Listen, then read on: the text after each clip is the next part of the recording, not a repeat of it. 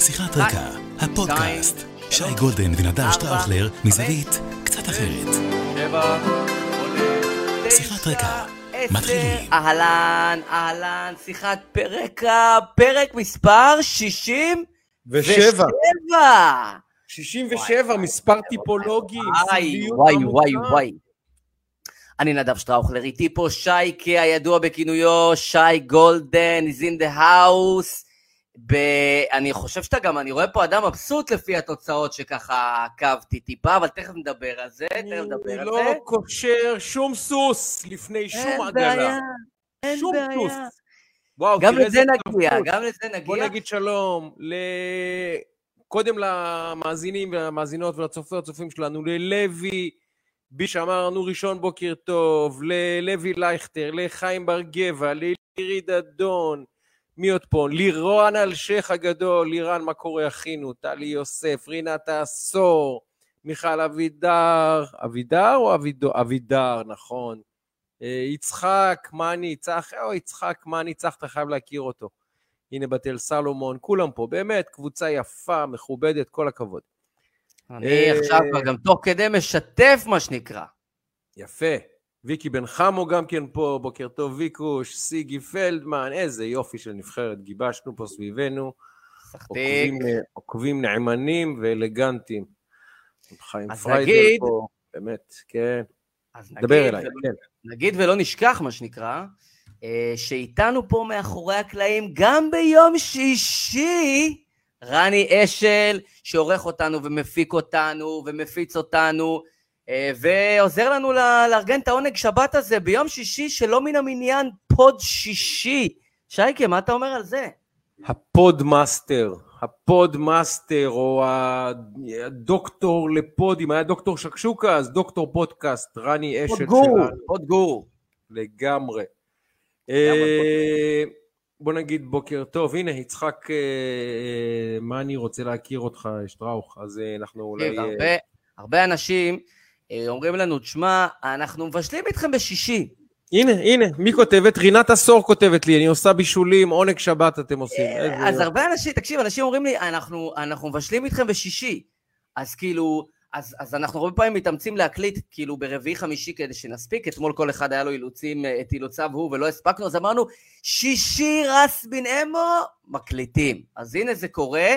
אז אה, מי שתופס אותנו באמת לבישולים, כי זה שישי ארוך, עכשיו 11 ורבע, אה, אז יש לנו יום שישי ארוך, אז מי שיתפוס אותנו עד השבת, אהלן וסהלן, ומי שלא, מתי שתתפסו בהאזנה ובצפייה, נראה לי שאנחנו עדיין נהיה רלוונטיים גם אח- לאחר השבת, אבל who knows, בממשלת ה-61, בואכה 60, בואכה 59, בואכה... אנה נלך.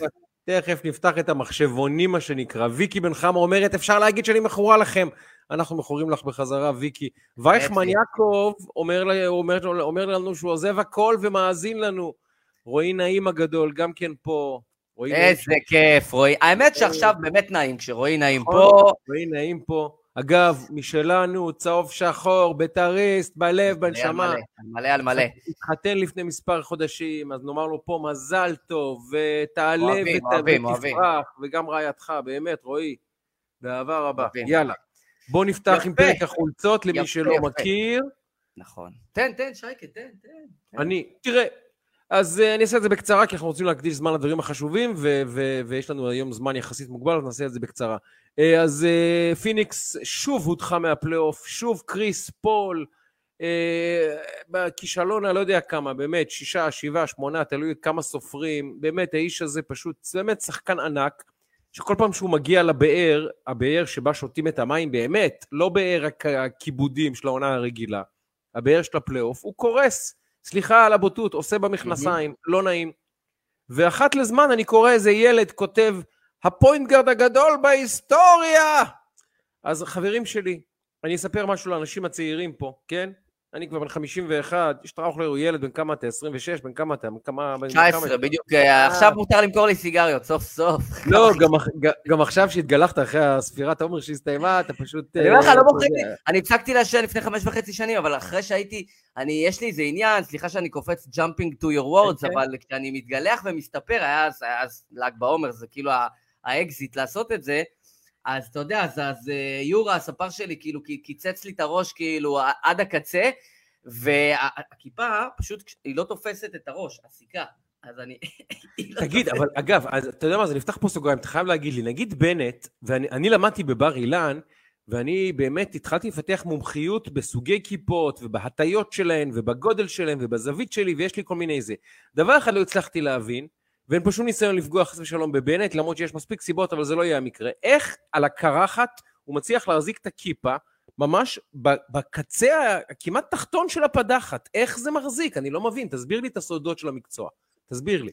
אתה יודע מה, אנחנו כבר נכנסים לתוך העניין, אבל uh, אנחנו נחזור לפרק אה, החוצות עוד שנייה, אנחנו אינטואיטיביים, okay, זה אוקיי, טוב. Okay, אוקיי, אז okay. אני אגיד לך שני דברים לגבי הכיפה, הסיפור okay. וזה. קודם כל, בנט, כמו הרבה אנשים אחרים, יש להם uh, זה כזה סטיק כזה, דבק דוץ כזה. אה, זה, וואלה? מי שיש לו שיער זה יותר בעייתי, אבל מי שמקריח, או יש לו אזורי קרחת, אז אתה שם את זה וטאק, זה תופס.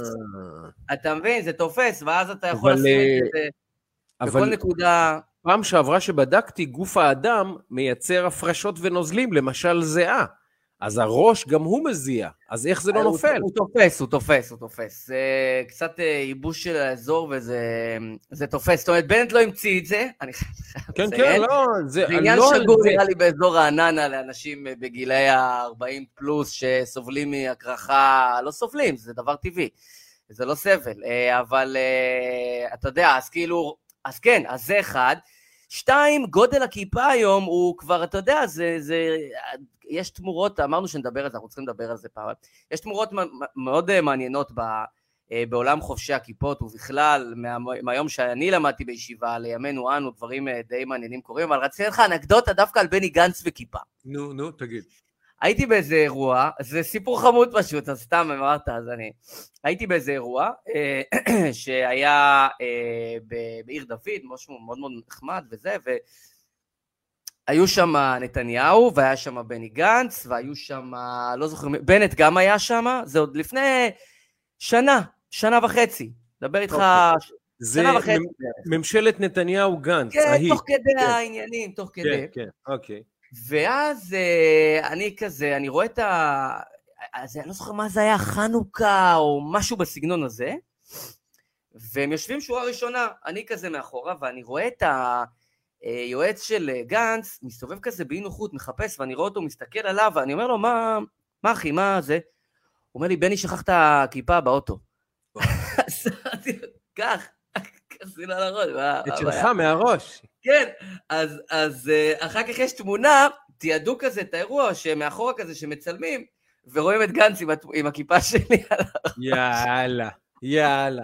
תקשיב. היה משעשע, זה היה משעשע. עזרת לבני גנץ, עזרת לבני גנץ, אתה יודע. בעבר הבא, מה, בעבר הבא, אבל סתם, זה היה משעשע, כי כאילו זה היה, אתה יודע, זה תיאר גם קצת, גם קצת, זה קצת גם מתאים לגנץ, כזה, לשכוח את הכיפה, ואז כאילו... סתם אה, אריה הלל אה, מפנה אותנו לספרו של אה, בנט, איך להדביק כיפה. אז איך... כל יום לומדים משהו חדש. אני את הספר הזה אני ארכוש ואקנה ואקרא גם. איך להדביק... רגע, רגע, רגע, תחזור לפיניקס רגע, אני רוצה פיניקס. אז פיניקס מפסידים וקריס פול מפסיד, ואז אני קורא איזה פרשן NBA, ואני לא רוצה לומר שום דבר רע על אף אחד, כל אחד עושה את עבודתו. הפוינט גארד הגדול בהיסטוריה, ואני, ואני אומר לעצמי, אחי, תגיד, אתה ער לזה ששיחקו כדורסל לפני שאתה התחלת להתעניין בכדורסל? יש כל מיני אה, אה, פרשני ספורט, או בכלל, אגב, אתה, אתה רואה את זה גם בפוליטיקה, אנשים שההיסטוריה מתחילה ביום שהם התחילו להתעניין במשהו, לא משנה אם זה ספורט, לא משנה אם זה פוליטיקה, לא משנה אם זה קולנוע, הם מכירים את ההיסטוריה מיום שהם התחילו להתעניין בה. כאילו לפני שהם uh, התחילו להתעניין בה, זה בחורצ'יק צעיר, לא שיחקו כדורסל. אז לבחורצ'יק הצעיר הזה, אני, הוא, אה, אם הוא, אני לא חושב שהוא מאזין לנו, אבל אה, בחורצ'יק צעיר שמסקר NBA באחד מהאתרים, דווקא אה, כותב דברים יפים, אבל הוא פשוט, פחות, פשוט באמת שכח את העובדה שלפני קריס פול היה איזה בחורצ'יק, אתה מכיר, אני צריך להסתובב. קודם כל החולצה. רגע, רגע, רגע. ג'אז. האם זהו... כן, יוטה כן. כמובן, יוטה ג'אז כמובן. האם אני הולך לצפות פה? או, איזה אח, איזה אח. תודה. אז לפני קריס פול, רגע, נגיד, חלק מאזינים, אז נגיד שאתה כן, הסתובבת, ואני ראיתי פה את אחד מהאנשים שאני מאוד מאוד אהבתי וגדלתי עליהם, ג'ון סטוקטון, שכמובן שיחק בצוותא עם The Mailman קארל מלון. תקשיב, בחורצ'יק 184 סנטימטרים בלבד, שיחק בקולג' שהיה אז קטן, היום הוא הופך לקולג' משמעותי, קוראים לו גונזאגה, הגיע לליגה, שבר את שיא הסיסטים של מג'יק ג'ונסון, את שיא החטיפות של מג'יק ג'ונסון, קבע אה, שיא הסיסטים שאני לא רואה מישהו שובר אותו בעתיד הנראה לעין, שיא חטיפות שאני גם לא רואה מישהו שובר אה, אותו בעתיד הנראה לעין, הוא שיחק בדרים אה, כל השחקנים הגדולים של אותה תקופה, ברד, מג'יק, כמובן ג'ורדן וכולי, כולם מסכימים, הוא הפוינט גארד הטוב בהיסטוריה, הם לא ראו מישהו פחוצ'י כזה 184, שהוא נראה כמו רואה חשבון. צנום, צנום. הוא נראה כמו רואה חשבון. ממש הוא עולה חשבון. מול האריות האתלטים האלה, שהם באמת, מי, מי שקצת עוקב אחרי הליגה הזאת, יש שם כמה תופעות טבע מפחידות. הוא היה רואה חשבון, וג'ף הורנסק היה עובד סוציאלי לידו. ממש ככה, וזה הקו האחורי, מה שנקרא הבקורד של, של קבוצה שהגיעה פעמיים לגמר ה-NBA. אז, אה, ואגב, הוא לא שיחק בתקופה ששיחקו בה רק אה, לבנים עם קביים. הוא שיחק בתקופה של ג'ורדן, של מג'יק, של בירד, של, של קרל מלון, של ברקלי, של אולאג'ואן. יואינג. כן, והוא היה הכי טוב, הכי טוב בתפקיד שלו באותה תקופה. אז חבר'ה... כולל שהיה בצד השני סטארקס של ניו יורק ניקס. ניו יורק ניקס, היו שחקנים טובים מאוד בקו אחורי, כן. בהחלט. אז הנה, וכותב את זה, מספר דני לנגר, מספר סיפור שגם אני מכיר.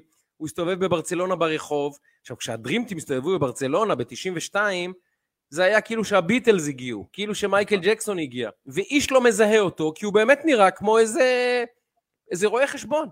אבל האיש הזה, חבר'ה, אה, המטרה של החולצה הייתה לא רק להרים לג'ון סטוקטון, שבאמת היה אגדה, אלא לומר לחבר'ה, גם לפני שהתחלנו להתעניין במשהו, לא משנה אם זה ספורט, קרו דברים, אנשים פעלו, אנשים עשו, ואפילו אנשים גדולים. כי אנשים שרואים היום את מסי ואומרים, לא היה כדבר הזה, תגידו, את קרויף ראיתם משחק? אני אלך עוד אחורה, את פושקש ראיתם משחק? אבא שלי תמיד אומר, אני תמיד מספר לך את זה, אני זוכר שישבתי איתו ב-86, במונדיאל של מרדונה, ואמרתי לו, אבא, הייתי בן 15-16, לא היה כדבר הזה, מה זה מרדונה? לא ראינו דבר כזה. הוא אומר, שייקה, אני ראיתי את פושקש, תאמין לי, לא נפל ממרדונה אם לא עלה עליו.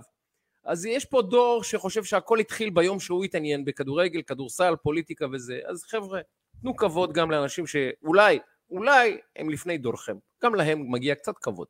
מצד שני, הדור הזה ראה גם את uh, פליקס חלפון ואורי בגבו כמגנים בישראל. אז בוא, אז גם להם, הם גם ראו. בוא. לא, אגב, את, אתמול העלית בספירת העומר שלך את דוד אמסלם, ואמרתי, זה דודי אמסלם הראשון. הראשון, המלך דודי אמסלם המקורי, הראשון, איזה שחקן. איזה איילה. יש פה דור שלא ראה את דודי אמסלם משחק, שלא יודע מה, תקשיב, זה היה מגן שמאלי. היום, כן. היום יש לו מקום בנבחרת או להרכב, היום. היום. או, או, או. אז זה מוביל אותי לחולצה שאני באתי איתה היום, כי אני אה, חיפשתי עם מי לנעול את עונת הכדורגל שמסתיימת אה, בימים האלה ממש, והתלבטתי עם מי לנעול, והבאתי מישהו שאומנם היה פה, נראה לי שזה היה בחולצה אחרת, כי יש לי כמה חולצות שלו, אבל מישהו שהיה בעיניי סמלי לסגור איתו את עונת הכדורגל, וזה, שים לב, אתה מכיר את הנבחרת. פרמה? זה פרמה? אחד. בופון? בופון שחזר לפרמה, לסגור את הקריירה שלו, איזה יופי, איזה יופי. הבנת? אתה הבנת, אתה הבנת, כי אני כאילו אמרתי, מי לסגור את המעגל הזה? ונגיד ג'אן לואיג'י בופון, אה, שבגיל 44, כן? 44, כל אחד מכם תחשבו בין כמה הוא, הוא בן 44, מדהים. חזר, היה לו הצעות מקבוצות, באמת בטיר 1 של הכדורגל העולמי, והוא בחר לחזור לקבוצת נעוריו פארמה בסריה B, הליגה השנייה. לא רק זאת, אף זאת, שלאחרונה הוא האריך את חוזהו בשנתיים, זאת אומרת שהוא ישחק לפחות עד גיל 46 כדורגל מקצועני, כשוער ראשון, בקבוצה עם מסורת, וקבוצה עם אה, אמירה ומשמעות, לא איזה כאילו לגמור קריירה באיזה פינה שכוחה. אה, ובעיניי הרבה כבוד, הרבה כבוד אגדה, לעבר. אגדה. אגדה, באמת. כבוד, אה, אתה יודע, לסמל, זה, זה שוער שהוא מזוהה אמנם מאוד עם יובנטוס, אבל הוא התחיל את הקריירה שלו בפארמה, יובנטוס זה קבוצה שאני אוהב, פארמה זה קבוצה שמאוד אהבתי לראות אה, בתור אה, נער. אה, יש לי גם חולצות של פארמה, שהיא באמת קבוצה גדולה איתה, היום היא בליגה השנייה, אבל על אף שהיא בליגה השנייה, והוא מבין את המשמעות, והוא הרי לא עשה את זה בשביל הכסף, ברור. חזר לליגה שנייה, מעריך את, ה, את, ה, את החוזה שלו, וזה ג'אן לואיג'י בופון, ספורטאי, אגדה אמיתית. כן, וזה, וזה יפה, כי אתה יודע, אגב, תום בריידי חזר, חזר מפרישה, והוא עומד לחזור לשחק, הוא יהיה בן 45 ביולי-אוגוסט הקרוב, וזה תפקיד טיפה יותר קשה בלי לפגוע בבופון. אה, ברור, אין ספק. בלי לפגוע בשום צורה. ושאלו אותו, תגיד, תום, מתי תפסיק לשחק? הוא אמר, כשאני אפסיק לאהוב את המשחק. וזה מקסים, גם בופון. זה ברור שהוא לא בשביל הכסף, לא בשביל הכבוד, לא בשביל כלום. הוא פשוט שם, כי הוא אוהב את המשחק, והוא הגוף שלו אומר לו, אני עדיין יכול ועדיין רוצה, וזה מקסים, זה מרגש. הוא אמר באחד הראיונות, אני להערכתי אני יכול לשחק לפחות עד גיל 48. אני מאמין. אגב, מי שמכיר את סר סטנלי מתיוס האגדי, קיצונה השמאלי המסחרר של נבחרת אנגליה, הוא שיחק עד גיל 50. היו דברים מהעולם. כן, היו דברים מעולם. יאללה. לאיטלקים יש להם איזה כוח מיוחד, גם מלדין אם אתה זוכר, יש, יש להם... אה, בוא, אני אפתח בשאלה, כי אנחנו, באמת יש לנו זמן יחסית מוגבל היום. איך זה ששוב, סילמן הדהימה והפתיעה אותנו, אף אחד לא ראה את זה בה משום כיוון, וגם אתמול, רינאוי זועבי, פתאום, בלי שום כיוון, לא ראינו את זה בה, אני חייב להודות לזכותך נאמר, שאתה באמת סימנת את רינאוי זועבי ועסקת בה כמה וכמה פעמים ואמרת זו חוליה חלשה מאוד בקואליציה ויום אחד היא תעשה פיגוע, אבל תקשיב, גם זה בא בהפתעה מוחלטת, מוחלטת. איך אתה... פיגוע פוליטי, פיגוע פוליטי. פיגוע פוליטי, חס ושלום, שתהיה חס ושלום. איך אתה, איך אתה רואה את, ה, את, ה, את, את המהלך שלה? איך אתה מנתח אותו? תראה, זה מעניין, כי לא בשבחנו אנו עוסקים כאן, אבל האמת היא שזה נכון, כי אני עסקתי בה מזמן כבר, ודיברתי עליה כאן, אה, על, על הגברת אה, זועבי, אה, וגם אמרתי שבעיניי מי שישאיר יותר חותם, שמבחינתי הזועבי האמיתי זה הישאם זועבי. קודם כל זאת האמת.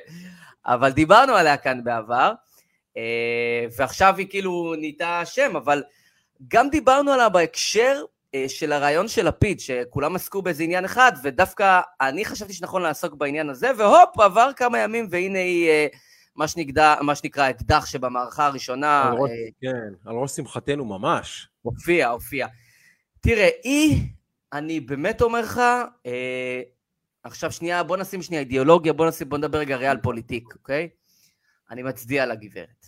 מצדיע לגברת. באמת, אני אומר לך, היא, ראיתי שיצא עכשיו איזה פוש, שאני אקריא אותו, חבר הכנסת אורבך למקורביו, השותפות עם הח"כים הערבים נכשלה, לא מוכן לשמוע על הגחמות שלהם. Mm. עכשיו, יש את מי שמדברים, יש את מי שעושים. וכשאתה בממשלת קרעי תרנגולת, שכך הגדרנו אותה מ-day one, 61 שהצטמק ל-60, שעכשיו מתנדד על ה-59, אתה צריך, אתה צריך אה, להבין את המשחק. הגברת רינאוי זועבי הבינה את המשחק. אני חושב שכשנסיים, כשתסתיים הממשלה הזאתי, היא תקבל את עיטור העוז של הבנת המשחק, אה, שנייה רק לעיטור הגבורה שיקבל אה, מנסור עבאס, את עיטור העוז אה, תקבל רינאוי זועבי. אגב, היא... אתה צוחק צוחק, אני אסתוך סוגריים, בן כספית אומר, של, כותב ברצינות שמגיע לו עיטור העוז ומשווה את עבאס לאנואר סאדאת. נמשיך משם, רק מה שאתה, מה שאתה אומר בצחוק, או כמשל, הוא אומר ברצינות. נמשיך, כן. אז אני, אני לא, אני מנתח פוליטית נקי את העניין הזה, ואני אומר, מנסור עבאס אה, עשה פה מבחינתו, הבין את המשחק, מקסם אותו ברמה מטורפת. רינאוי זועבי עושה סחטנות פוליטית קטנה, אבל גם צריך להגיד במעמדה חכמה. אחי, פתחו איתה את המהדורה. היא! מי היא? מי? אה? אוקיי. מי היא? מי ידע לומר את שמה לפני אתמול ב-11 בבוקר? מי ידע באמת לומר? חוץ מאנחנו, אה, אף אחד לא דיבר עליה עד לפני חודשיים, בסדר? נכון. וגם עוד לפני חודש. נכון. אז היא סוחטת מינוי של קונסול בסין, הקדשנו לזה כמה דקות, אז לא נחזור לזה בחזרה. היא יושבת במהדורת החדשות המרכזית של מדינת ישראל, נרצה, לא נרצה, זה המצב. יושבת ויש לה חמש-שש דקות לדבר חופשי, כאילו, פותחת, היא קובעת סדר יום במדינת ישראל, עולים אליה לרגל, הנה אני עכשיו רואה, אה, עבאס נוסע, ואתמול נסעו אליה והיא חזלשה, וכולם עולים לנוף הגליל, נוף הגליל על המפה, בזכות רינאוי זועבי. היא פשוט הבינה את המשחק, והיא משחקת את המשחק בתבונה. היא עושה פה מהלך שהוא ווין ווין מבחינתה. ב-Worst case scenario הממשלה תיפול, היא מקבלת חיבוק ענק בחברה שלה והיא הלכה עם האמת שלה. ב-Best case scenario היא אמרה, חבר'ה, אמרה ללפיד, אדוני, תקשיב, בוא, בוא תבין שנייה משהו. אני כבר אמרתי שאני עוזבת, ואתה אמרת שבשונה ממינויים פוליטיים שלא הצלחת להעביר, אתה תמנה אותי לקונסולית בסין. אתה אמרת, אתה יודע מה אני חושבת, אתה יודע שאני לא מייצגת את ישראל, אתה יודע שאני בזה עד כדי לא מכירה את ההמנון שלך, אתה יודע שאתה לא מעניין אותי, אתה יודע שאני חושבת על הלאום הפלסטיני ולא על הלאום הישראלי, למרות כל זאת, אתה הבטחת לי אה, מינוי פוליטי, שאפילו התנועה לאיכות השלטון עתרה כנגדו, דיברנו גם על זה, אתה הבטחת לי קונסולית בסין. אדוני, עבר כבר כך וכך שבועות, למה אני לא בסין? למה אני עדיין פה? למה אני צריכה לראות את כל האירועים האלה באל-אקצא? למה? למה בשייח' ג'ראח? למה? למה אני צריכה להיות פה? הבטחת לי מינוי לסין. אתה לא עומד במילתך, אני מפוצצת את העסק. לא אמרה לאף אחד, לא עדכנה שום דבר, פשוט פוצצה את העסק. אז ב best case scenario, היא מאיצה את המינוי. לכן היא עשתה פה מהלך סחטנות פוליטי קלאסי של ווין ווין על מלא, וכולם עכשיו מסתובבים אחרי החליל שלה. לדעתי תמנף קונסול בסין, יש מצב שייתנו לה גם עוד מדינה אחרי האירוע הזה. לכן היא עשתה פה מהלך על הכתר, אני נותן לה את עיטור העוז בהצדעה, כל הכבוד, ריאל פוליטיק, עשר מעשר. אז אתה אומר שהתסריט שיום ראשון, אה, הרי עכשיו שלחו את אה, לפיד, שזה גם כן בחירה מעניינת, להיות הפיקסר, מה שנקרא, המסדר, נכון? שים לב, לא הורוביץ נשלח לדבר איתה, גם לפי הפרסומים היא אפילו לא טרחה לעדכן את הורוביץ, הוא, הוא קרא על זה כמונו ב, ב, ב, ב, ב, באינטרנט, דרך פוש, פתאום תאר לך, יושב, יושב ניצן הורוביץ, ראש מפלגתה בבית, פתאום נכנס לו פוש לטלפון. הוא לא ישב בבית. הוא ישב בישיבת ממשלה ליד לפיד ובנט. עוד יותר, ואז נכנס להם פוש באמצע ישיבת ממשלה, הם לא שמעו על זה, לפי פרסומים. לא בנט, לא לפיד ולא אה, אה, הורוביץ, באמצע ישיבת ממשלה יוצא, נכנס להם פוש, רינאוי זועבי פורשת מהקואליציה. והם לא- מסתכלים לא, על, לא... על ניצן ואומרים לו, איזה רינאוי? רינאוי שלנו? רינאוי זועבי שלנו? שלנו? היא לא, לא בסין? היא לא, לא אוכלת עכשיו עם צ'ופסטיקס? מה אתה עושה? אמרו לי שהיא בשנגחאי, יאיר, מה קורה? ואז הם שולחים את בישגדה לטפל בעניין. איך אתה מסביר את זה שלפיד הפך להיות ה... אתה יודע, ראש ענף... אה, הוא לא הפך להיות, הוא לא הפך... שנייה צריך לפתוח פה את הדלת, כי הבן שלי נכנס, אבל תמשיך לדבר, אני שומע. תפתח, אני עוד בטוח לראות מה קורה עם הסיר מרק. נעשה כן, פינג פונג. הוא לא הפך, הוא היה לכתחילה. כי מראש, ראיתי שזה פורסם, אני לא יודע עד הסוף, אבל אני מאמין לזה בוודאי, שמי שאחראי על הביקור של ביידן, שאולי גם בסוף לא יגיע לפה, זה אה, לפיד. מי שמנהל את מדיניות החוץ של מדינת ישראל דה פקטו זה לפיד. אז את מי ישלחו לנהל את האירוע הזה, כאילו שהולך לפרק פה אולי, אולי, נגיד, את הקואליציה? לפיד. ודקה אחרי זה, וזה דבר מרתק ומעניין, שממש כמה רגעים לאחר ה- ה- הפיצוץ הזה, אתה רואה משני הצדדים, מצד אחד גורם בקואליציה, ממש זה יצא בפושים בהפרש של דקות, אני, אני רוצה להקריא לך את זה, ככה. היא אומרת הרמדאן היה קשה מנשוא, הקואליציה התנהגה בצורה מחפירה ומתפטרת, ואז יוצא לך פוש שאומר, אמ, לפיד מנהל את המשבר, גורמים בקואליציה, לפיד מנהל את המשבר, לא מאמינים שזועבי תפיל את הממשלה, אוקיי? ממש כמה רגעים אחרי זה, גורם בקואליציה, פשוט יש שתי קואליציות, הבנת? גורם בקואליציה השנייה, נקודותיים, לפיד ניהל את האירוע ברשלנות בלתי נתפסת ובהיסטריה. הם יושבים אחד ליד השני, כן? גורם בקואליציה אחד אומר, זה גורם בקואליציה שני, זה דבר מדהים, זה שתי קואליציות, ולכן הקואליציה הדומיננטית, דיברנו על זה גם כן בעבר, הקואליציה הדומיננטית, מי שמוביל את הטון זה לפיד, ולכן הוא גם נשלח לנהל את האירוע הזה. תגיד, אבל תעזור לי, תעזור לי להיכנס לראש של בנט ולפיד. שניהם אתמול אומרים, כל אחד בדרכו, ממשיכים קדימה, לא, נפס, לא מפסיקים, זו ממשלה מצוינת. המס... אני באמת, באמת אנסה להיכנס יחד איתי לראש שלהם, מה חושב לעצמו נפתלי בנט? מה, מה, מה, אתה יודע, מה האופק שאליו הוא נושא עיניים? יש לו בתסריט הטוב 60-60, עם קואליציה שכל עשר דקות יכולה להתפורר לו בין הידיים. הוא לא מסוגל להוביל באמת מהלכים לאומיים משמעותיים, כי אין לו את הגב, לא הפרלמנטרי, לא הציבורי, לא הלאומי, לא המוסרי, לא שום דבר. על מה הוא נלחם, חוץ מאשר ברמה האישית, אנחנו מבינים על מה הוא נלחם, אבל מה, איזה, איזה סוף הוא רואה למשחק הזה? אני באמת מנסה להבין, או אחד כמו לפיד. לפיד אומר, לפיד חושב לעצמו שהוא יושב עכשיו שנתיים כראש ממשלה בסיטואציה הזאת? או שאולי הם זוממים על חברי כנסת מהליכוד, כמו שאתמול הדליפו, שיחצו את הקווים. מה משחק הקצה שלהם? תסביר לי, כי אני לא מצליח אתה, להבין. אתה, אתה מחפש היגיון שכלתני, אה, הוגן מאוד ונכון מאוד הם במקום שאנחנו... פוליטיקאים, יש להם רציונל פוליטי גם. רציונל, כן, אבל כל אחד והרציונל הפוליטי שלו. כי אמר חיים רמון לפני כמה ימים באחד הראיונות שצריך לדעת when it's, it's over when it's over, צריך לדעת כשזה נגמר ולדעת למזער גם נזקים. נכון. אבל אה, בנט ו- ולפיד בנקודה הזאת, בפרט בנט, אה, הם קמים בבוקר, ובנט קם בבוקר והוא ראש ממשלה, ולפיד קם בבוקר והוא ראש ממשלה. אז הוא אומר, אתה יודע, נחיה היום כי אתה יודע, מחר אני לא יודע מה יקרה. וכשאין מה להפסיד, אז אתה אומר, אני יודע, לא, לא רק זאת, גם הם יודעים שמחר בבוקר, בטח בנט, העתיד לא יותר טוב מלשבת על כיסא ראש הממשלה. אז לנסות להמשיך את זה כמה שיותר ולהחזיק על הגלגל, דיברנו על זה שכשבנט החליט, זה הדבר, אגב, גם דבר אדיר שכאילו נעלם, זה רק קרה לפני שבוע, אבל אתה יודע מה, לא תכננתי, אבל בוא נדבר על זה דקה, עוד שנייה. שבנט אמר, לי אין מה להפסיד, אני הולך לג... ל... להיות uh, סוג של רץ קנקן בשליח בין אוקראינה לבין רוסיה, אין לי מה להפסיד, לא משנה מה למדינה יש להפסיד, לי אין מה להפסיד. ואת הנזקים אני לא יודע כמה הם uh, יאמירו ומה עד הקצה וכולי. רק נזכיר שביום שני בטיסת חיל האוויר נורה לראשונה טיל SA-6, טיל קרקע אוויר, מסוללה רוסית על חיל האוויר. זה ככה חמק מתחת לרדאר של כולם. אבל אז... הרוסים ירו טיל קרקע אוויר נגד מטוס חיל האוויר שפעל בסוריה, ומה שנקרא הפרחים ללפיד ובנט. כל הכבוד, עבודה יפה. כן, תמשיך. אז לשאלתך, העניין הוא, כרגע התפיסה היא מאוד קצרת טווח כדי להחזיק רגע בכיסא ולהחזיק רגע את העניין הזה, כי מחר אנחנו לא יודעים מה יהיה. בעיקר, בעיקר אה, אה, בנט, אבל גם לפיד, הוא בעצם משחק שני תפקידים. אחד הוא מנסה להחזיק, ומצד שני הוא יצא כבר לקמפיין בחירות, תכף נדבר עליו.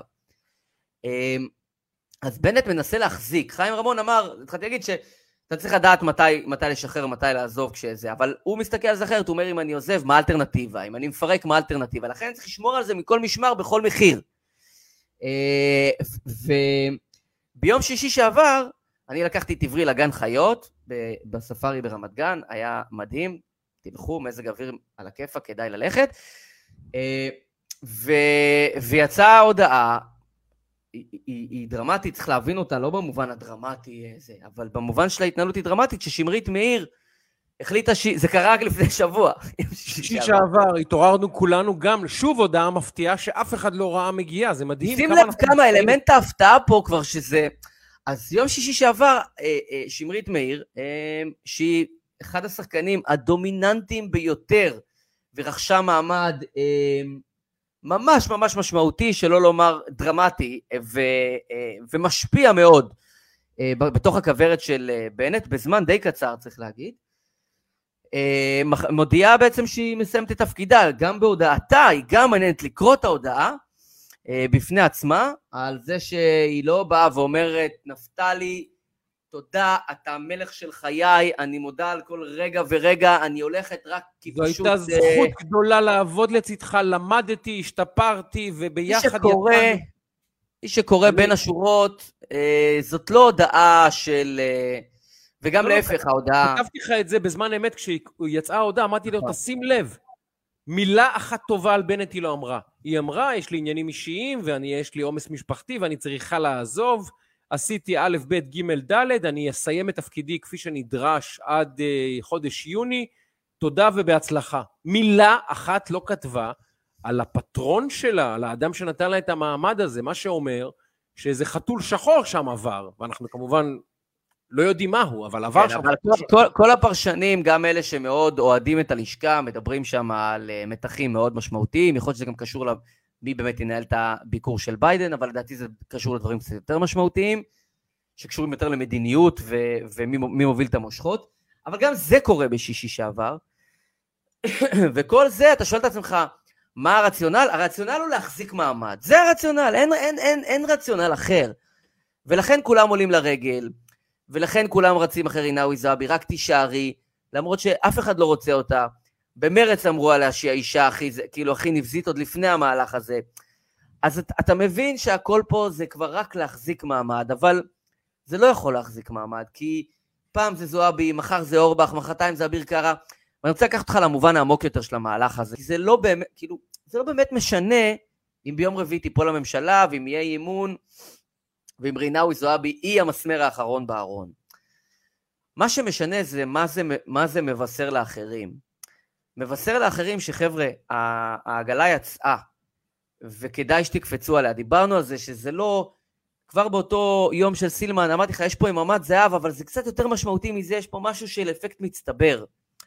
והאפקט המצטבר של רינאוי זועבי כרגע הוא כזה שיושב אביר קארה, יושב אורבך, יושבת איילת שקד, יושבים האנשים האלה ואומרים, בואנה, אם זועבי עכשיו, אם זה קורה, כנראה, להערכתי זה לא יקרה. אבל נגיד שזה קורה, זה עשוי הרי לקרות מכל מיני כיוונים אחרים גם. למה, אה, איך קוראים לו?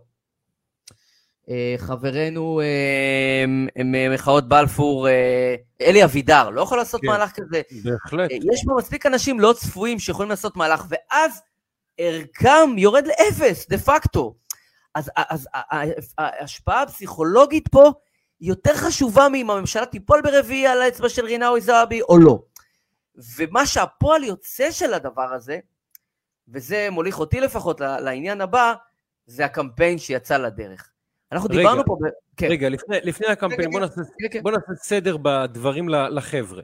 נהדר. נאמר שברביעי הצבעת אי אמון. האופוזיציה מגישה הצבעת אי אמון, ונאמר שהם חושבים שיש להם 61, משהו קורה, וזה בסופו של דבר לא עובר. רינאוי זועבי מבריזה, מישהו מבריז, לא משנה מה, משהו קורה. לפי, לפי הבנתי, אה, אם הצעת אי אמון נכשלת, הם צריכים להמתין חצי שנה להצעת אי אמון הבאה. תקן אותי אם אני טועה, ואם יש, תתקן יש, אותי... יש, דרכ, יש דרכים אחרות לעשות את זה.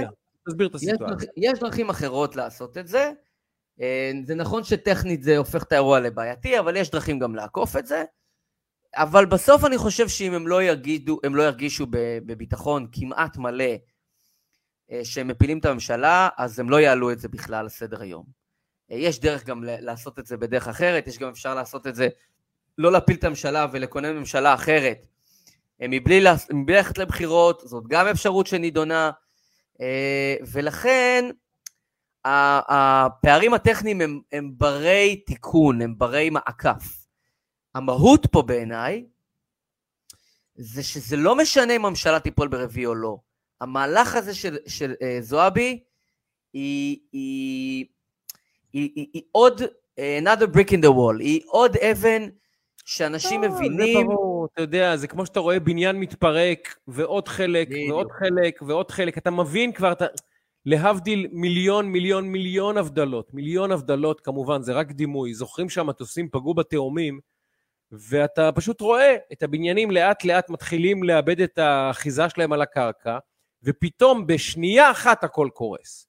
אז לדעתי אנחנו הולכים שוב, סליחה על הדימוי אם הוא פוגע ברגשות מישהו, אבל לדעתי הולכים לדבר כזה, אתה מבין שהבניין יקרוס. השאלה היא מתי הוא יקרוס, זה כבר בלתי הפיך.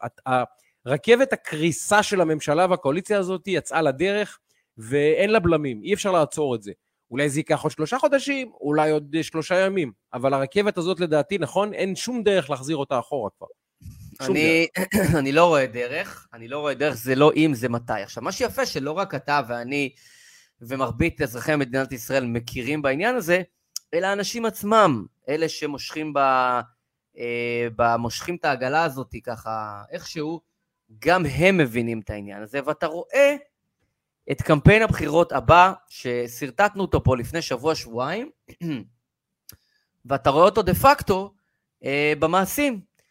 אה, תשים לב ותשימו לב, אני נותן לכם פה טיזר לחודשים הקרובים, אה, לממשלת השמד, זה הנרטיב, זה הקמפיין של אה, אה, אה, יאיר לפיד, יהיה קשה לייצר את הבידול, כי זה כבר מסר מוביל, והם כולם ינסו להגיד את זה, אז כל אחד ינסה קצת למצוא את דרכו, אבל בגדול לפיד, כי הוא ראש הגוש, אה, מוביל את, את קו, את הנרטיב, את קו המסר, אה, שזה ממשלת בן גביר, סמוטריץ', נתניהו, זה הנרטיב, זה קו המסר אה, כדי אה, בעצם כבר קמפיין הבחירות הבא, להיזהר מהאיום הקיומי של מדינת ישראל, ממשלת אה, בן גביר, אה, סמוטריץ', נתניהו, דיברנו על זה לפני שבוע-שבועיים, והנה תראה, זה בדיוק מה שקורה.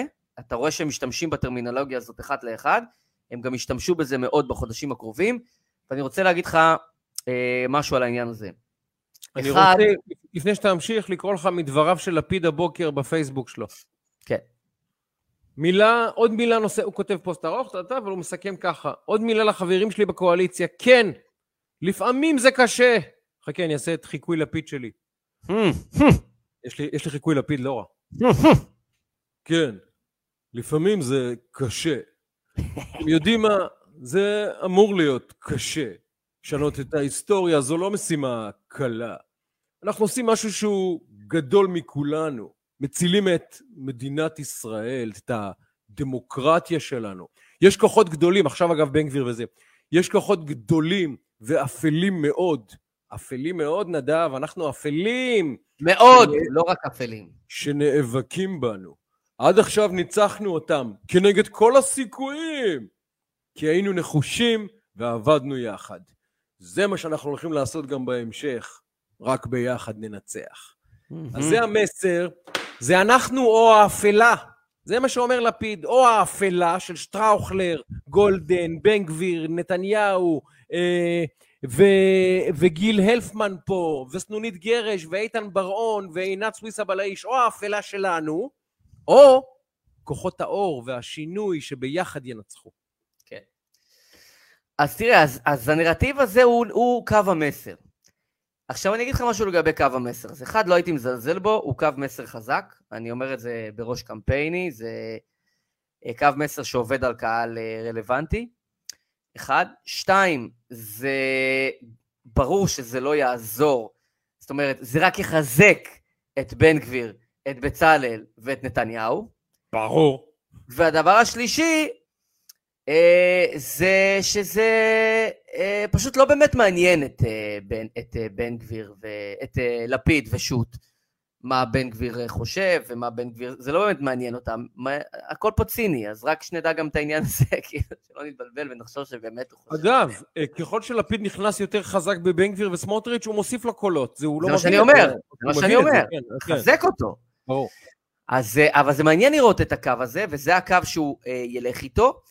אז, אה, אז, אז זה גם ההשפעה וגם, ה, וגם כאילו הקו מסר שאתה תראה אותו יותר ויותר. ואפרופו, חברנו אה, לפיד, יש עוד מישהו שכדאי לשים עליו את העין בעת הנוכחית. אה, ושמו, אני לא יודע אם אתה מכיר אותו, קוראים לו עידן רול. סגנו דה פקטו, סגן שר החוץ שלך, ידידי. סגן שר החוץ שלך, ידידי. שלך אולי, שלי הוא לא, אבל שלך. סגן שר החוץ שלך. של אה, כולם. סגן שר החוץ של אה, מדינת ישראל. אה, כן, כן. סגנו של יאיר לפיד, והוא מצייץ בריש גלי את הציוץ הבא. ואני רוצה להקדיש לו כמה רגעים ברשותך למר עידן רול, סגן. שר החוץ. ממתי הציוץ? מאתמול. אתמול, כן. אין כמו ביקור בארץ כדי לייצר חיבור לישראל. אל תוסיף, אל ככה תוסיף, ככה הוא פותח עכשיו. אל לא- תוסיף, אין מה להוסיף. אני לא לא הבנתי, לא הבנתי. אתה מבקר בארץ, מישהו לא אחר. מבקר בארץ, לא מה? אוקיי. אוקיי, ככה הוא מתחיל, אוקיי, אשטג התחל. ואם לא ניתן להביא את כל העולם לכאן, נביא את ישראל לעולם, סימן יאללה. קריאה. כן. השבוע הכרזתי שמשרד החוץ ישקיע כשלושה מיליון שקלים במטאוורס. מטאוורס, ככה אומרים? כן, כן, מטאוורס. מסגרת כנס ראשון מסוגו, נפגשתי עם נייתן ניידו, מנהל מדיניות ציבורית וקשרי ממשל בחברת מטא העולמית, לשיחה על העתיד. אני אקריא שוב את הציוץ, יש פה תמונה של שניהם יחד. אין כמו ביקור בארץ כדי לייצר חיבור לישראל, ואם לא ניתן להביא את כל העולם לכאן, נביא את ישראל לעולם. השבוע הכרזתי שמשרד החוץ ישקיע כשלושה מיליון שקלים במטאוורס. במסגרת כנס ראשון מסוגו בנושא, נפגשתי עם נייתן ניידו, מנהל מדיניות ציבורית וקשרי ממשל של חברת מטא העולמית, לשיחה על העתיד. כמה שאלות לגבי ועל ה... שלושה מיליון- ועל שלושה מיליון דולר, לא רק על העתיד, גם על שלושה מיליון דולר. שלושה מיליון. שקל, מיליון דולר. שקל, בסדר, גם, גם על מיליון דולר דיברנו שם. בסדר. באמת אני אומר לך, לגבי ה... כי, כי זה ציוץ שרמת הנתק, באמת. היא, היא... תראה, אני לא יודע לגבי העתיד, אבל בוא נדבר רגע לגבי ההווה ולגבי מה בעצם קראנו פה עכשיו, כן? מעבר לזה שמי מבקר פה במסגרת הציוץ הזה בארץ, אני לא בטוח. אחד, למה שמשרד החוץ ישקיע שלושה מיליון שקלים במטאוורס? בתאגיד הענק הזה, שאנחנו בין היתר משדרים על גביו כרגע, למה להשקיע בו שלושה מיליון שקלים, כמעט מיליון דולר? למה לעשות את זה? איך ולמה בדיוק הדבר הזה נחשב להביא את ישראל לעולם סימן קריאה? אני באמת, אני לא מבין.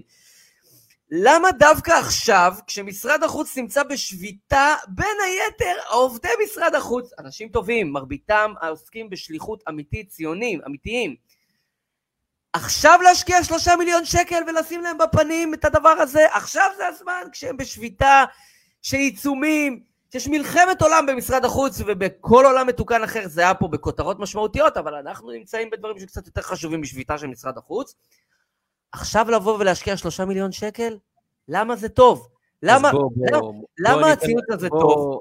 למה זה הישג? למה ככה? למה עכשיו? ואני רוצה להוסיף עוד נקודה. כן. עידן רול. אני מרגיש קצת חוסר הוגנות כלפי עומר בר-לב כשאני קורא אותו לאחרונה. אני באמת, אני מרגיש לא, לא בנוח כלפי עומר בר-לב כשאתה עוקב אחרי עידן רול.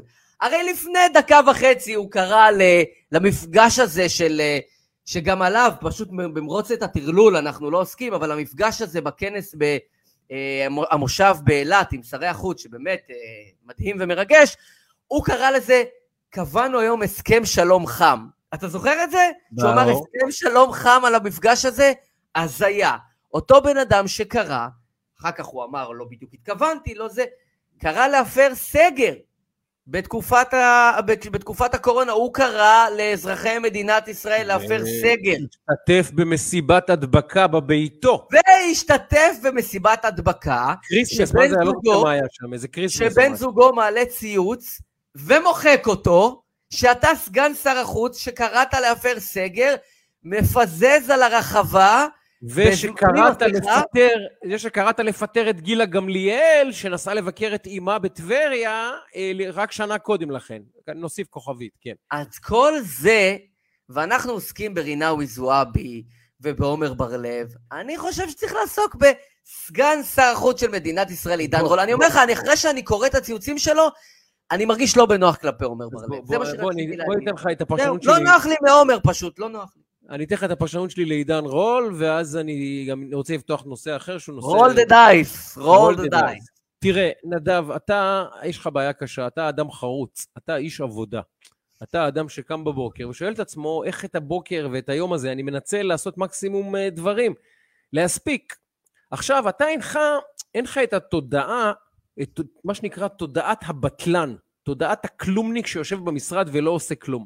עכשיו, אני, יש את הכלל המוכר, אני בן אדם מבוגר כבר, לצערי, או לא לצערי, עבדתי בכמה מקומות עבודה, והכלל, אני חושב, מוסכם פה על כולם.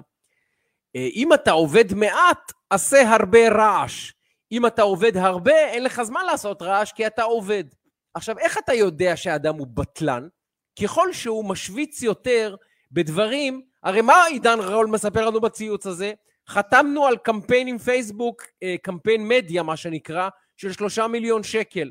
זה לא ידיעה, זה לא עדכון, עזוב את הכסף עכשיו, זה לא מעניין, מה עשית?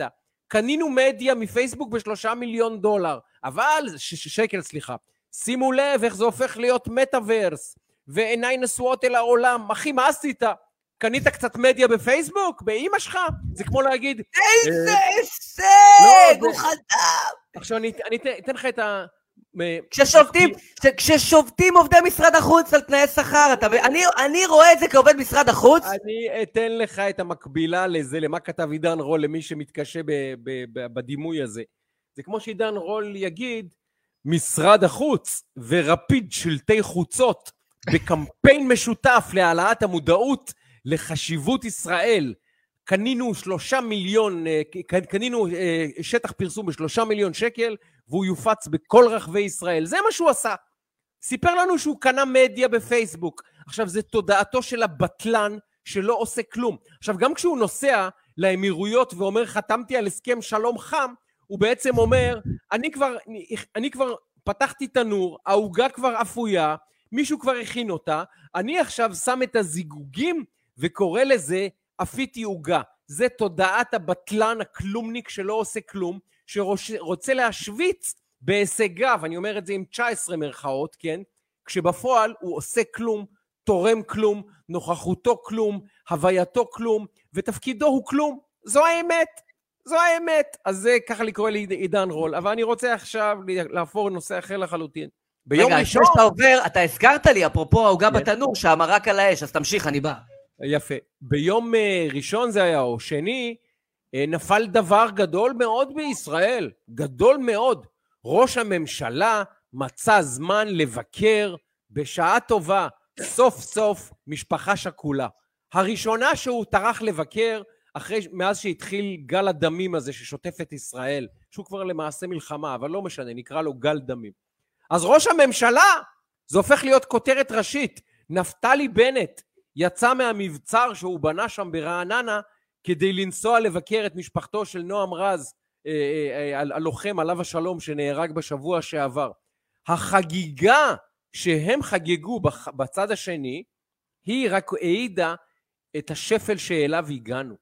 אם אחרי ש-19 איש במשמרת שלך כראש ממשלה נרצחים, חלקם נטבחים, חלקם בצורה מאוד מאוד אכזרית, ואתה את הראשון הראשון, לוחם צה"ל, חלל צה"ל, באמת אדם שגבורותיו, אה, כנראה לא נדע אותם לעולם, אבל מהמעט שאפשר ו- ומותר לדבר, גיבור ישראל באורגינל, מה שנקרא, על מלא, על, על באמת, זה גיבור ישראל 100% נטו, אז בנט אומר, אני הולך לבקר אותו.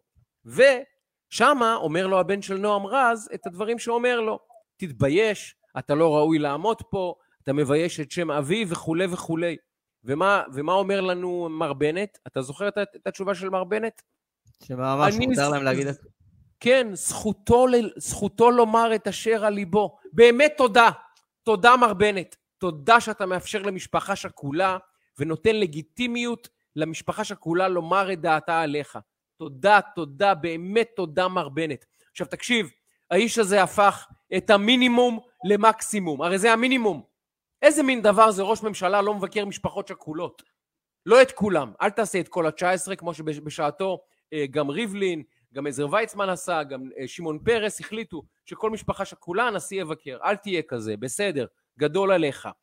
אבל מתוך ה-19 לא תיסע לבקר משפחה? אחת, שתיים, משהו, סמלי. זה קורה במשמרת שלך, מר בנט. גם של עידן רול, אבל עידן רול כרגע במטאוורס, אז נניח לו. אתה, אתה, הוא עסוק, הוא עסוק. כן, הוא עסוק, הוא, הוא עסוק. אבל ראש הממשלה, זה נהיית חגיגה שהם חוגגים שם, הנה, יצא לבקר משפחה שכולה. זה כמו שאתה תגיד לי, אה, אני רוצה לפתוח את הבוקר בידיעה מסעירה, שי גולדן צחצח שיניים. אם כן, יש לנו ידיעה, בוא, בוא, בוא נדבר על זה עכשיו, שתחצח כן, שיניים. כן. רגע, מברשת, אתה באיזה מברשת הוא צחצח? איזו משחה, האם הוא בדיוק. שם, האם שטפת גם במי פה? איזה דיון חשוב. ראש ממשלה שהולך לבקר משפחה שכולה, מציגים את זה הוא וחבריו כהישג גדול. הנה, הוא יצא מה, מה, מהטירה ברעננה. זו החרפה, וזה הפיחות הזוחל, שאגב, הוא מבצע, מר בנט, והחבורה הזאתי, אה, למוסד של ראש הממשלה. כי הזילות לא רק של הדמוקרטיה הישראלית, לא רק של מה שאנחנו מכנים שלטון החוק, עוד לא דיברנו מילה אחת על משפט נתניהו, אם תרצה נגניב על זה גם כן איזה שורה, על הקרקס המדהים שמתחולל, מתחולל שם, קרקס שהוא לא ייאמן דבר שאני אומר לך, אני באמת גם עיתונאי וגם צרכן תקשורת מגיל מאוד צעיר, אני צרכן תקשורת ועיתונאי עשרים וכמה שנים, לא היה כדבר הזה. המשפט הזה הוא קרקס שלא ראיתי כמותו, לא ראיתי. וזה עובר פשוט, גם כן. אנחנו בתוכנו מדברים על זה, אבל מי שקורא את העיתונים ונחשף לחדשות ולעיתונים, לא מבין שלא שהתיק הזה קרס, התיק הזה הוא עכשיו אבק. אבק. אבק. הפרקליטות מגישה בפעם הרביעית, mind you, משנה את כתב האישום במהלך המשפט. בפעם הרביעית הם מגישים אני בקשה. אני אגיד לך משהו על זה, אני אגיד לך משהו. הרביעית. אני אגיד לך משהו על זה. שהמשפט מתנהל, סליחה, מה שהאשמנו אותך, אנחנו רוצים לתקן. סליחה, אני צריך עוד פעם לתקן. סליחה, אני צריך עוד פעם לתקן. סליחה, אני צריך עוד פעם לתקן. אין להם בושה. אין להם בושה. סליחה, כן. אני רוצה ל- ל- להגיד לך משהו על זה ולדלג ככה בכמה נקודות קטנטנות, ויש על זה נושא שניים שרוצה שעוד נספיק. כן. לגבי העניין של המשפט, אה, מבלי, לא נספיק רגע לצלול לכל הפרטים, אבל יש דבר אחד שהוא ניכר, וזה בכלל לא קשור באיזה צד אתה, וזה אתה לא צריך להיות גם משפטן. דבר אחד הוא ניכר, זה שלא נעשתה פה עבודת הכנה רצינית. זה מדהים. עכשיו, זה מדהים. כשאתה, כשאתה, זה קודם כל, זה לדעתי היום עובדה מוגמרת בקרב 100% מאזרחי מדינת ישראל. שמבינים טיפה מהאירוע הזה, לא הרבה, כולל, ולא משנה באיזה צד. כולל תומכי הפרקליטות זה מה שאני אומר, כן. הרשלנות פה היא פושעת, היא זה מה שאני נפשעת. אומר, זה, זה, זאת עבודה שנעשתה בצורה לא רצינית. ואם אתה שואל אותי למה, אני אגיד לך אה, משני טעמים. אחד, היה פה מאוץ מטורף כדי להספיק ב- בדיוק ביום שהוא חותם עם ביידן, בדיוק ביום שזה, כל פעם היה מאוץ מטורף כדי להגיש מתוך, אה, אה, הכל פה הוא לא ענייני, אבל מתוך עניין מגה לא ענייני, אה, וממש בהילות. ומצד שני, ודבר נוסף, הם לא האמינו שהוא יגיע לנקודה הזאת, שבאמת יהיה משפט בנקוד, ונגיע עד לנקודה הזאת, והם יצטרכו גם להציג את אותם טיעונים וכולי, וכאן נחשפת ערוותם באמת, זאת אומרת, זה ממש חוסר מקצועיות ברמה כל כך כל כך בסיסית. הם בעצם טענו פה לשער הזהב של מספרת לחיבורים מחצי מגרש, והם לא מצליחים לתת פס. פשוט. זאת אומרת, זה ממש חובבנות. עכשיו, כמו שאתה אמרת, גם מי שרוצים שנתניהו יישב 250 שנה בכלא, אומרים חובבנות, חובבנות, חוסר מקצועיות. אז לדעתי זה שני הטיעונים. אנחנו בשלב, למי שלא מעודכן בדברים, אנחנו בשלב שבו הפגישה שבה לכאורה נמסרה הצעת השוחד, לכאורה, או ההוראה לפגישת ההנחיה, שבה נתניהו הנחה את אה, אה, פילבר לבצע את הפעולה שהיא-היא העילה לשוחד, הוכח, הוכח סופית.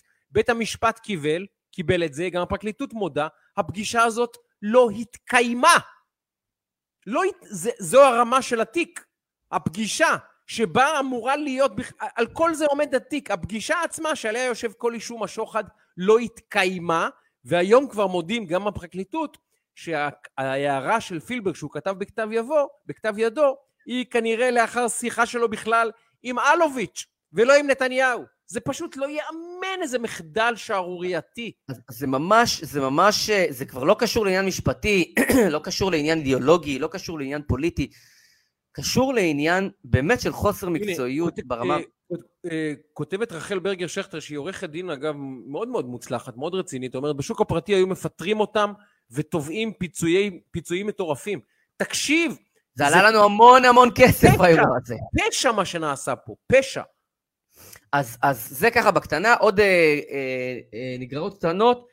אה, שאל אני אותי... חייב לשאול אותך, אני, אני כן. חייב לשאול אותך, תגיד, היועצת המשפטית לממשלה, אם היא עכשיו עוברת פה בחדר, אתה מזהה אותה? אני לא ראיתי את האישה הזאת מאז שהיא נכנסה לתפקיד, לא שמעתי את קולה, אני חייב להגיד לך משהו.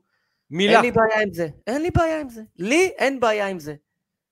אין לי בעיה עם זה שיועץ משפטי הוא לא קובע כותרת כל שני וחמישי. אין לי אבל בעיה עם זה. אחי, האישה הזאת יושבת עכשיו על הצנטרום של הפיילה הכי אני אומר לך. מבחינתי, היא אני רוצה לומדת לראות את את. הפרצוף של האישה הזאת, לראות היא אותה. לא חסרה לי, היא לא חסרה לי. יש לי בעיה קשה עם עצם המינוי שלה והתהליך, כן. אני לא מכיר אותה, לא מכיר את דעותיה, ברור שכל מה שנעשה פה, המינוי הזה הוא מינוי פוליטי ברמה קיצונית, כן? אבל עם זה שאני לא רואה אותה, אני לא חייב לראות את היועץ משפטי, זה בסדר מבחינתי. הלוואי שקודמה היה נוהג ב... ככה, אתה מבין מה אני אומר? הלוואי. אבל אני רוצה להגיד לך עוד כמה נגררות קצרות וקלילות. אחד, אה, אחד, שאל אותי חברי היקר גיא אה, אתמול, האם המהלך הזה, כי עכשיו אנחנו רואים שהיא מתהפכת סטייק uh, ווייז, uh, ולא באמת uh, הולכת להפיל את הממשלה, חברת רינאוי? חברתנו זועבי, חברת כן. הכנסת זועבי,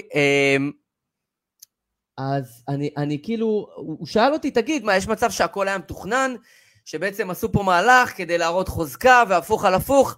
אז, אז אני אומר, אמרתי לגיא, אני אומר גם לך, אני אומר לכולנו, אה, בכל. הזדמנות שאנחנו מתלבטים, האם היה פה בית הקלפים, ואיזה מהלך גאוני, ישבו רגע בקוקפיט, אמרו, בוא, בוא, רגע, רגע, רגע. יש לנו את רינאוי זועבי. בוא נעשה איתה מהלך, היא כאילו תפיל את הממשלה, ואז נעשה הפוך על הפוך ונראה כמה אנחנו חזקים, מאוחדים, וכל מה שאמרת קודם שיאיר לפיד אמר בקול כן. התקיף, אז לא בית הקלפים דנן, אלא פולישוק על מלא, אז רק שנהיה סגורים על העניין הזה. אה, אני רוצה כבכל שבוע אה, להזכיר, ואנחנו ביום שישי, ואני נסעתי לפני כמה שבועות, ב...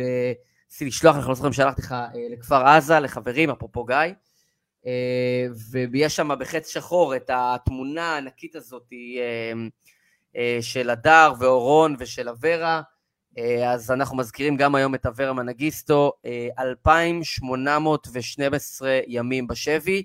דיברנו שבוע שעבר על הקטע של uh, הכתבה שפרסם טל אברהם, אמרתי לך שאני אדבר איתו, פגשתי אותו בשבוע שעבר ואמרתי לו, ואני ממליץ לכם לקרוא את הכתבה שלו מלפני שבוע שבועיים, יום עוד, שישי. עוד שלושה שבועות זה שמונה שנים, זה לא ייאמן. כן, שמונה מדהים, ואנחנו- שנים האיש הזה בשבי, שמונה שנים. שמונה שנים, המשפחה לא קיבלה אות חיים. אות חיים, היא לא יודעת איך הילד נראה אחרי שמונה שנים, זה לא ייאמן. ואנחנו עומדים מנגד, זה פשוט לא ייאמן. ואומרים לך פה מצד אחד שמצד הדגלים, אה, איך קוראים לו, אה, אומר שזה גזענות, ואתה קורא מה היא קוראת במכתב ההתפטרות, שהיא תכף תחזור בה, אה, רינאוי זועבי, על, על, על העוול שהשוטרים עשו בהר הבית, כאילו, אתה יודע, פשוט איזה... ואז אתה רואה אתמול הפגנה באום אל-פחם, עם דגלי חמאס, באום אל-פחם, באום אל-פחם. זה פשוט מדהים.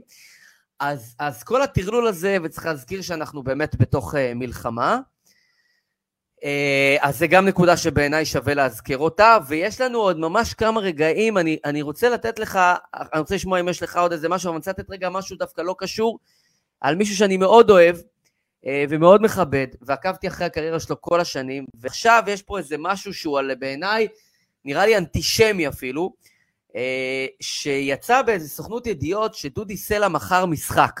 לא יודע אם שמעת על זה.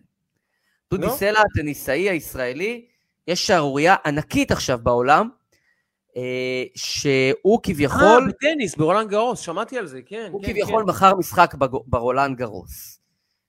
ו...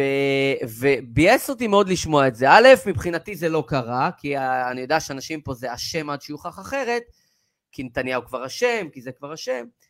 אה, אז, אז, אז אתה יודע, אז הוא כבר כאילו, הבן אדם, שמו הוכתם בעולם בצורה בלתי רגילה, וקראתי פוסט של אחיו, עופר, אה, ששרשר גם את עמדתו של אה, דודי סלע, שאומר, מי שמכיר אותי כשחקן ובעיקר כבן אדם, לאורך כל שנות חיי והקריירה שלי, יודע שהדברים שפורסמו היום, לא רק שלא נכונים, אלא שאין כל סיכוי שיהיה מעורב בדברים מהסוג הזה. הימורים על משחקי ספורט בכל ענפים קיימים בהרבה מקומות, ואין לי כמובן כל קשר למה שמתנהל שם. אתה יודע מה עורר את החשד?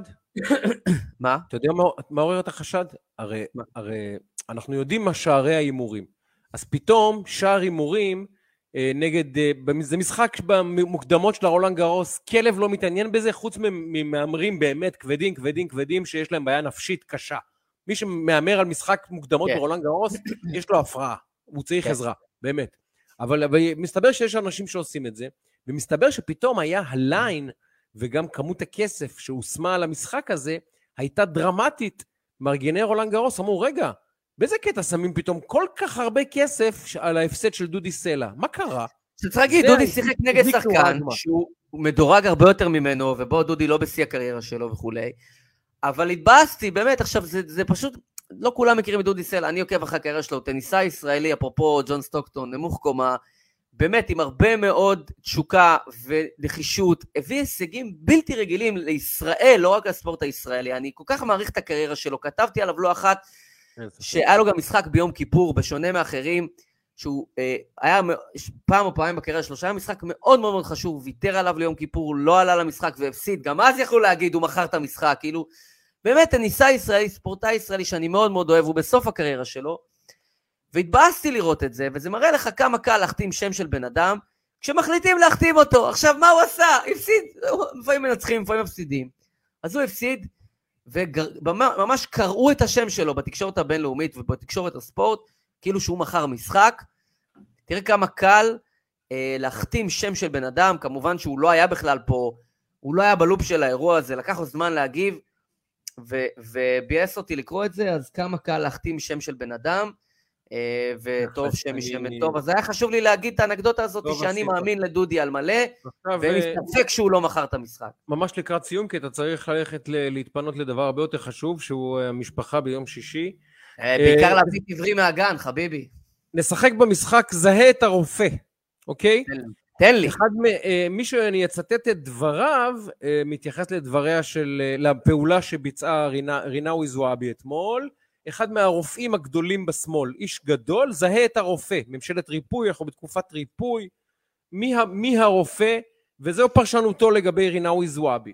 כשהיא תגיע הביתה יחסלו אותה, יסקלו אותה באבנים. האנשים של החברה האזרחית שהביאו אותה לניצן הורוביץ אמרו לו, שמע, אנחנו מביאים לך פה זהב טהור, אישה ערבייה משכילה, אבל הם יהרגו אותה, הם לא יסלחו לה על זה. מי הרופא? זהה את הרופא. האם זהו דוקטור בן ומיסטר כספית? קרוב, אבל לא מספיק קרוב. האם זאת דוקטור... לא, לא, זה זכר, זה רופא אה, אוקיי. זכר. אתה באזור, אתה בהחלט... האם אה, זהו אה, אמריטוס, ככה אומרים? פרופסור אמריטוס? פרופסור אמריטוס, כן. דרוקר? אמת, אמת, אמת. ראש הפקולטה לרפואה! בתקשורת הישראלית, שר הבריאות האמיתי. אני חשבתי ש... האדם שמביא בריאות. היא תגיע הביתה, יחסלו אותה, יסקלו אותה באבנים, יהרגו אותה. זה כותב, אומר אביב דרוקר, זה לא ייאמן עזות המצח שלה, זה לא מהמקפצה נדב, זה לעלות באמת על הבורג' אל-חליפה, עם זרנוק על כולנו. זה רביב דרוקר אומר. ואני חשבתי שאתה מדבר, אני חשבתי שאתה מדבר על הגברת אה, רבית הכט. שקרא, שבעצם הוא קרא לה זועביביסטית. זועביביסטית. לא, כי אתמול רבית הכט כבר אמרה, היא ביביסטית בארון. תקשיב, זה רמת טרלול, זו רמת טרלול. עכשיו, היא מודיעה ב-11, בשלוש כבר עולה רבית הכט בהארץ, אישה נחמדה, אני מכיר אותה, עבדתי איתה הרבה שנים באמת. אני גם, אני חייב להגיד שאני גם uh, לעיתים נהנה לקרוא אותה, ואני חושב כן, שיש לה הבחנות כן. מעניינות, אני לא בהחלט, מסכים איתה, אבל... בהחלט, אישה נחמדה, אני מחבב אותה מאוד, לפעמים גם, גם uh, אה, כותבת טקסטים שאיכותם היא לא רעה בכלל. אבל היא כותבת כמה שעות אחרי שרינאוי זועבי מודיעה שהיא והקואליציה כבר לא. טוב, היא ביביסטית בארון, פשוט לא ידעתם. כי מי שמפיל את הממשלה, זה בעצם הלוגיקה מאחורי הטקסט, טקסט מרתק לקריאה אגב, היא אומרת שיקלי, היא, היא, היא עושה גזירה יפה, היא אומרת ככה, שיקלי אני סולחת לו, הוא לא משלי, מה יש לי עם שיקלי? אבל שרינאוי זועבי שלנו, תעשה את זה, יש רק מסקנה אחת שאפשר להסיק. היא ביביסטית. זו הביביסטית. היא ביביסטית. זו הביביסטית. זה העולם שלהם. או שאתה אגב, משנים לה עכשיו, משנים לה עכשיו בתעודת זהות לרינאווי, זו הביביסטית. אבל תקשיב, או שאתה, אצלם, או שאתה מכשיר את השרץ המטורף הזה, שזה הממשלת, ה, הפירמידה ההפוכה, הרי זה, זה, אתה יודע, השתמשתי בדימוי של כלב עם, אה, עם שלוש רגליים ושני זנבות. הם יצרו כלב עם שלוש רגליים ושני זנבות, והוא פשוט חולף על פנינו ואומרים, רגע, מה זה הדבר הזה? אומרים, זה כלב! זה כלב! אומרים, אבל, אבל הוא... לא, לא, זה כלב! זה... אבל, אבל יש לו שלוש רגליים ושני, רג... ושני זנבות. לא, לא, זה כלב, הכל בסדר. ככה הם כבר שנה מנסים לטרלל אותנו. נגיד, לא, לא, זה כלב נורמלי. זה לא נורמלי הדבר הזה שאתם רואים, חבר'ה. זה לא קשור עכשיו לביבי. הממשלה הזאת, שום דבר בה לא נורמלי. זה לא קשור לביבי כבר. זה כלב עם שלוש רגליים ושני זנבות, ועכשיו, ועכשיו אנחנו מבינים שמי שלא אומר שהכלב עם שלוש רגליים ושני זנבות הוא, הוא, הוא, אה, הוא, הוא כלב יפה וגזעי וטהור, הוא בכלל ביביסט. אז זהו. אז כל מי שלא אומר הממשלה הזאת היא ממשלה, ממשלה מדהימה הוא ביביסט, אז גם רינאוי זועבי עכשיו. ביביסטית. ואני. אתן רק נקודה אחת. שימו לב שמי שלא מתבטא בימים האלה זה גדעון סער. נכון. בוא נשמע, בוא נראה, מעניין. וזה קשור גם לדברים שאמר נתניהו ביום ראשון בישיבת הסיעה של הליכוד בכנסת. הוא ביקש להפסיק עם מתקפות אישיות נגד אה, חברי כנסת ופעיל, ו, ופוליטיקאים מהצד השני. כשכולם אמרו גילת ו, ו, ונפתלי, כמובן שזה, אני שמח מאוד שאמר את הדברים האלה, אבל אה, יודעי חן אמרו, הוא בכלל כיוון בדבריו לתפסיקו ללכת על הראש של, נפת, של גדעון סער, יכול להיות שמתבשל שם משהו. יכול אז להיות. יהיה, יהיה מעניין מאוד לצפות. שייקה, אה, אני חייב לרוץ לאסוף את עברי, אז אה, אני כבר אומר לך אה, ולכן ולכם, לכל המאזינים ולכל הצופים, מי שיצפות לפני שבת אה, או יאזין, אז אנחנו מאחלים אה, כבר שבת שלום לכולם ולכולם, אה, שתהיה שבת טובה ושקטה ובטוחה ובשורות טובות. נגיד תודה לך, שייקה, נגיד תודה לרני אשל שלנו, שעורך ומפיק וממקסס ומפיץ ועושה את כל הטוב הזה, שזה יהיה נורמטיבי, מה שנקרא. אה, אנחנו בספוטיפיי, בגוגל פודקאסט, באפל פודקאסט, בפייסבוק, ביוטיוב, באמת, ב- כמעט בכל מקום. אז אה, נגיד לכם ולכם תודה רבה על זמנכם, לא מובן מאליו, מקווה שמנעימים לכם בטוב את הבישולים, או גם בצאת השבת ואילך, זה על הכיף כיפאק. פרייפלד, פרייפלד, נכון זה השם שלך, חיים פרייפלד? זה השם שלך, אז הנה, אני רוצה, חשוב לי, שמו של אדם הוא, הוא, הוא, הוא שמן טוב, מה זה שמו של אדם? נכון? אז בעיקר תודה לכם, לאיתן בר-און, ולמיכל אבידר, ולרחל האווארד, ולסנונית, ו- ולבני אודי, ובאמת לחיים רותם, והנה פרייפלד, הנה עוד, עוד אה, מגיע לך, ולמיכאי יגאל נחמני רוזנטל, באמת קרן סיידה, באמת תודה, תודה, כיף תודה. אדיר, כיף אדיר. אה, באמת תודה לכם. אז uh, תודה רבה לכם ולכם. אנחנו היינו שיחת רקע, פרק מספר 67. אז נגיד לכולכם, שבת אגב, שלום. הפרק הבא, כן, כן. הפרק הבא הוא ס"ח, ס"ח, שזה גם סך וגם חס. אנחנו גם נדבר וגם נגלה, אתה יודע, נגלה רחמים ועדנה, אז פרק הבא הוא פרק משמעותי. היידה? נערך בהתאם, מבטיחים לערך בהתאם. שייקה, תודה רבה לך. אה, שבת. שתהיה שבת שלום לכל המשפוחה. שבת שולה. אז אה, חיבוקים לכולם. ולא לשכוח, לא לשכוח, אם ראיתם כלב ברחוב עם שלוש רגליים ושני זנבות ולא אמרתם, היי, זה כלב חמוד, רגיל, מקסים ונהדר, אני רוצה לאמץ, אתם ביביסטים. מעדכן. יפה מאוד, אז אנחנו מאחלים לכולם ביביסטים ושאינם ביביסטים, כלבים ושאינם כלבים. אה, שבת טובה ושקטה, אז שבת שלום לכולם, וסלמת.